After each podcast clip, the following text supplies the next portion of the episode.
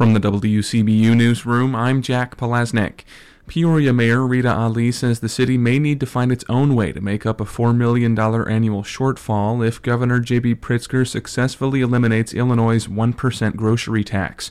In his budget proposal last week, Pritzker called for a permanent end to the state sales tax on groceries that was suspended last year. Ali says the announcement caught mayors all across the state by surprise. She says the city can't absorb that decrease in revenue without cutting services. I do believe that we would, you know, if that happens, that we would likely have to uh, bring it in, reinstate it as a local tax. Ali says she anticipates having discussions with state legislators to push back against a permanent elimination.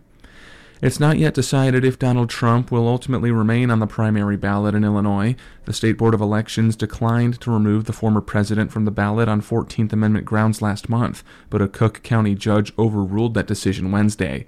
Peoria County Election Commission Executive Director Elizabeth Gannon says as of now, the ballot remains the same. And this is really unprecedented, so election jurisdictions will really be looking towards the Illinois State Board of Elections for guidance on this, and, and, we'll just have to, to go from there. The decision by the judge was stayed until Friday to give time for an appeal to the Illinois Supreme Court. And Illinois courts have freed more wrongfully imprisoned people than any state in the nation.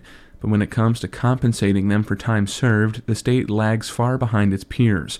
Capitol News Illinois reports a bill in the Senate would revamp the state's pay scale to offer individuals $50,000 for every year they were wrongfully behind bars. Currently, the maximum payout is $200,000 per individual, and it does not increase after a person has served 14 years. That means someone who served 15 years is eligible for the same compensation as someone who served 50 years. Researchers found Illinois' average annual payout to exonerees is the second lowest of all states that have paid such a claim. I'm